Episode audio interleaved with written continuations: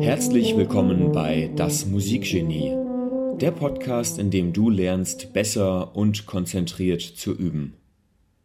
Mein Name ist Raimund Lippock und ich bin Deutschlands Online-Tuba-Lehrer Nummer 1. Auf tubalernen.de können Tubistinnen und Tubisten spezifische Fähigkeiten durch qualifiziertes Wissen aufbauen. Für diesen Podcast habe ich meine Examensarbeit aufgenommen, in der du die Geheimnisse effizienter Übepraxis lernst. Ich wünsche dir angenehme und lehrreiche Unterhaltung.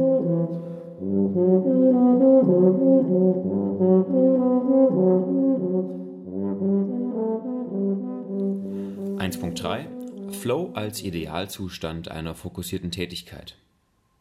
Treten wir noch einmal einen Schritt zurück und sehen uns die Motivation aus einer evolutionspsychologischen Perspektive an. Ausgangspunkt und Perspektive jeglicher Motivation ist das Motiv, das Leben zu optimieren. Dieses Motiv wurde weiter oben in verschiedene Motivklassen eingeteilt. Das wichtigste Grundmotiv eines jeden Menschen ist allerdings immer erst das Überleben zu sichern.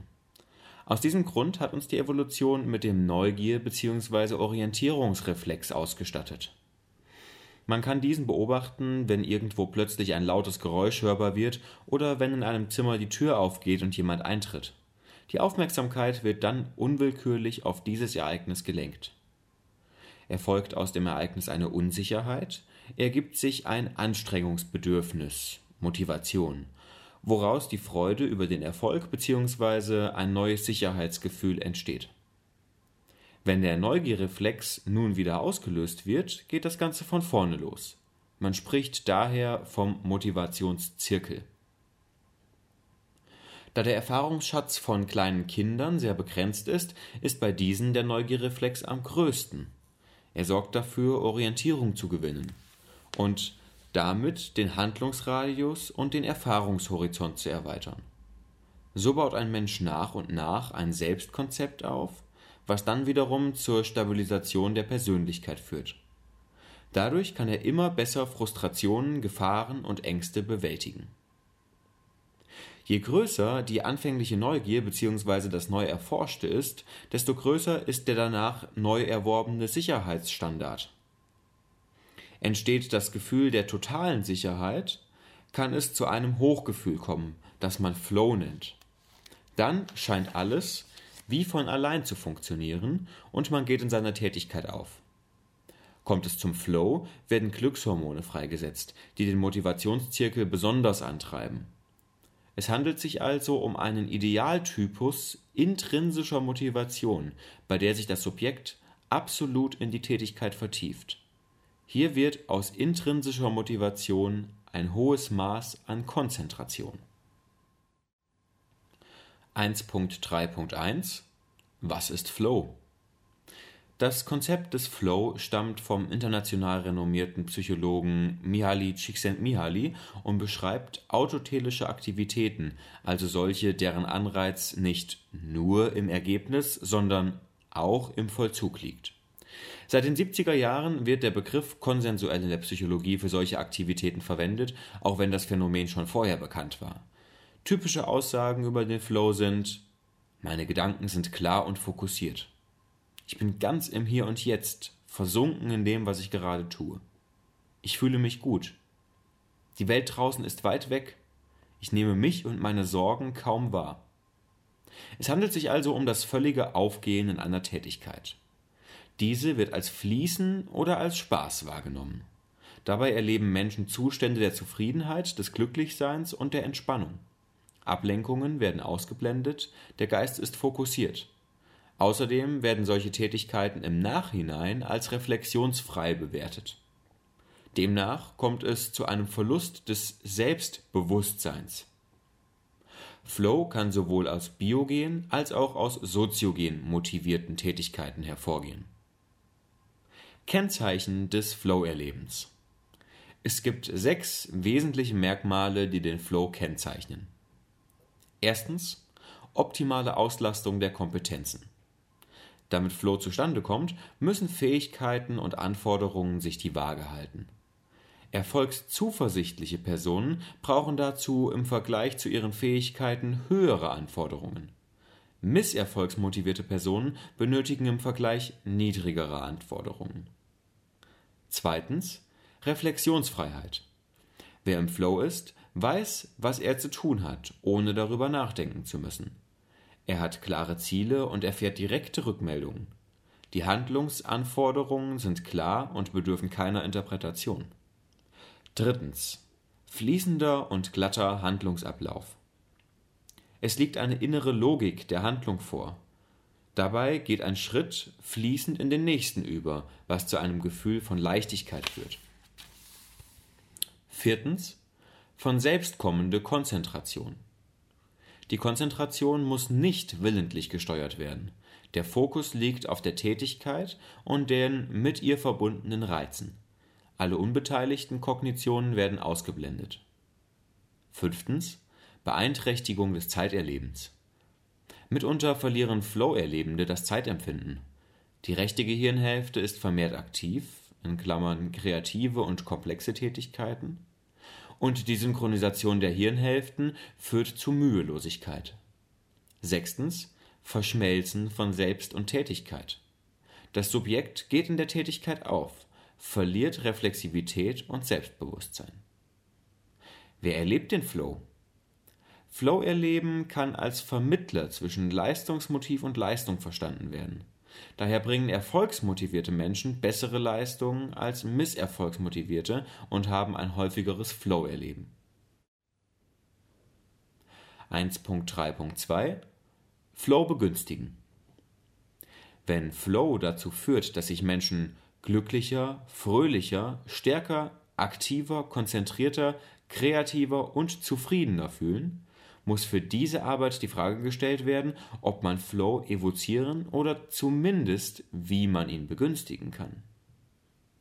Flow kann prinzipiell zufällig auftreten. Beispielsweise kann es bei einer Verabredung zu einem Gespräch kommen, das beide Gesprächspartner so interessant finden, dass sie sich völlig darin vertiefen und die Zeit vergessen. Allerdings kann Flow auch herbeigeführt oder mindestens begünstigt werden. Der Grund für eine Flow-Erfahrung liegt dabei entweder in einer strukturierten Aktivität oder in der Fähigkeit des Subjekts, den Flow herbeizuführen. Förderliche Aktivitäten Eine Klasse von Aktivitäten begünstigt den Flow in besonderer Weise Spiele. Sie sind dafür ausgelegt, Flow-Erfahrungen leichter erreichbar zu machen, indem sie mit klaren Regeln funktionieren, Ziele anbieten oder vorschreiben, direkte Rückmeldungen geben und Kontrolle ermöglichen. Dabei werden vier verschiedene Arten von Spielen unterschieden. Erstens Argon Wettbewerb. Hier geht es um Anstrengung und die Herausforderung, die Fähigkeit der Gegnerin zu bewältigen. Dabei ist die Akteurin umso mehr im Flow, je mehr sie bei der Sache bleibt, statt beispielsweise sich beim Sport mit Posen für die Fans selbst abzulenken. Zweitens Alea Glücksspiel. Bei Würfelspielen haben wir die Illusion, die unerforschte Zukunft zu kontrollieren und bekommen sofortige Rückmeldungen. Drittens E-Links Schwindel. Beim Schwindel, zum Beispiel auf einem Karussell, beim Fallschirmsprung oder unter Einfluss von Drogen kommt es zu einer Bewusstseinsveränderung, die man oft mit einer Bewusstseinserweiterung verwechselt. Man kann das Bewusstsein nicht erweitern. Viertens Mimikry neue Realitäten. Mit Fantasie, Verkleidung und Verstellung schaffen wir neue Realitäten. Dies beginnt mit Kindern, die Rollenspiele spielen, und endet mit Theater, Tanz und allen Formen von Kunst. Berufe, die spielerisch sind, begünstigen den Flow ebenfalls. Dafür muss deren Ausübung vielfältig sein. Angemessene, flexible Herausforderungen, deutliche Ziele und klare Rückmeldungen bieten. Ein gutes Beispiel ist der Vergleich von Jagd und Ackerbau. Bei der Jagd ändern sich dauernd die Gegebenheiten. Wetter, Population der Tiere, welches Tier taucht auf. Das Ziel ist klar, etwas zu essen auf dem Tisch und die Rückmeldung erfolgt, so, erfolgt sofort, getroffen oder nicht. Die Jagd begünstigt den Flow so sehr, dass sie heute vielen zum Hobby geworden ist. Der Ackerbau hingegen benötigt immer wieder die gleichen, eintönigen Arbeiten. Bis ein Feld bestellt ist, muss man lange Zeit immer wieder die gleichen Arbeiten verrichten.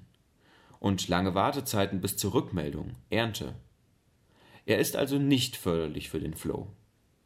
Für diese Arbeit von Bedeutung ist die Erkenntnis, dass Musik den Flow ebenfalls begünstigt. Insbesondere das Lernen eines Instrumentes ist, wenn nicht zu viel auf Leistung gedrängt und Druck ausgeübt wird, förderlich für den Flow.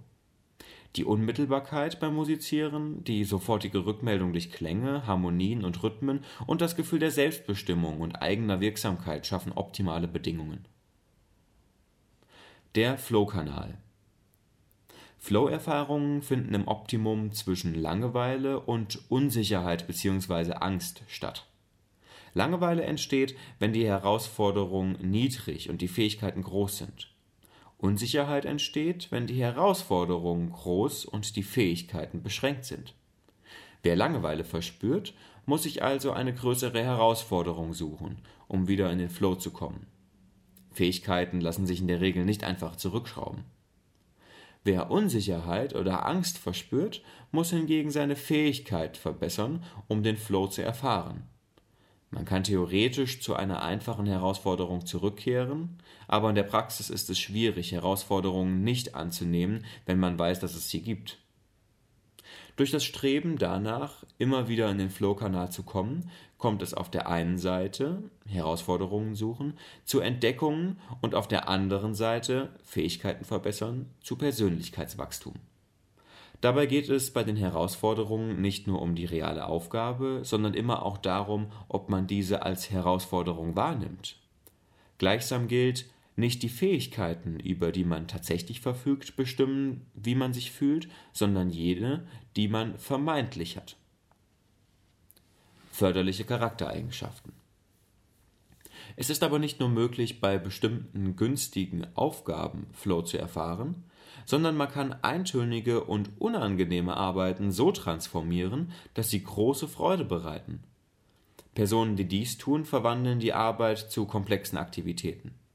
Sie nehmen Handlungsmöglichkeiten anders wahr als ihre Kollegen, entwickeln Fähigkeiten, sich zu konzentrieren und verlieren sich teilweise in ihrer Arbeit. Wir haben nun gesehen, dass der Flow von Seiten der Tätigkeit ebenso wie von der Persönlichkeit abhängt.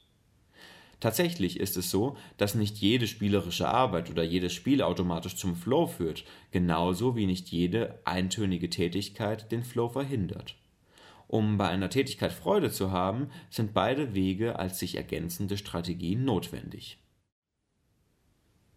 1.3.3 Was verhindert den Flow? Csikszentmihalyi nennt vier Faktoren, die den Flow behindern.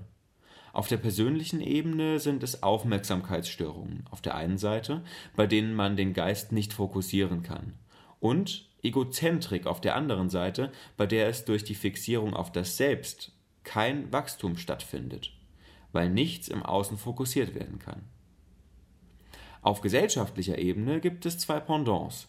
Das Pendant zur Aufmerksamkeitsstörung ist die Anomie, also das Abhandenkommen von festen an Werte gebundenen Gesellschaftsstrukturen.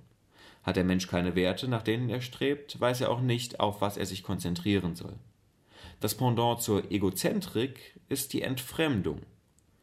Wie die Egozentrikerin keine Wahl hat, worauf sie sich konzentriert, nämlich immer nur auf das Selbst, hat die Entfremdete keine Wahlmöglichkeit, worauf sie sich konzentrieren will, weil sie fremdbestimmt ist. Ihre Aufmerksamkeit wird also von außen fixiert. Darüber hinaus können negative Emotionen den Flow verhindern. Csikszentmihalyi spricht von psychischer Entropie, wenn belastende Ereignisse dafür sorgen, dass es immens schwerfällt, sich zu konzentrieren. Ereignisse sind aber nicht an sich emotional belastend. Es kommt darauf an, wie die Person, die damit konfrontiert ist, darauf vorbereitet ist und wie sie die Ereignisse einordnet und bewältigt. Eine neue Information schafft entweder Unordnung im Bewusstsein, indem sie alles mobilisiert, sich der Bedrohung zu stellen, oder sie bestärkt unsere Ziele und setzt daher mehr psychische Energie frei. In einer optimalen Erfahrung, Flow-Erfahrung hingegen kann die Aufmerksamkeit frei gelenkt werden, um persönliche Ziele zu erreichen, weil es keine psychische Unordnung gibt, die beseitigt werden müsste. Konzentriertes Üben ist für das Fortkommen beim Instrumentalspiel essentiell, da nur durch Konzentration erfolgreich gelernt werden kann. Da Konzentration anstrengend ist, benötigt eine Instrumentalistin sowohl Motivation als auch Volition, um letztlich konzentriert zu üben. Der Flow ist ein Zustand, der von hoher Motivation und maximaler Konzentration geprägt ist. Wird er erreicht, fällt Konzentration leicht. Daher ist er äußerst erstrebenswert. Das nächste Kapitel handelt von den Schwierigkeiten, die Menschen besonders heute davon abhalten, konzentriert zu üben. Musik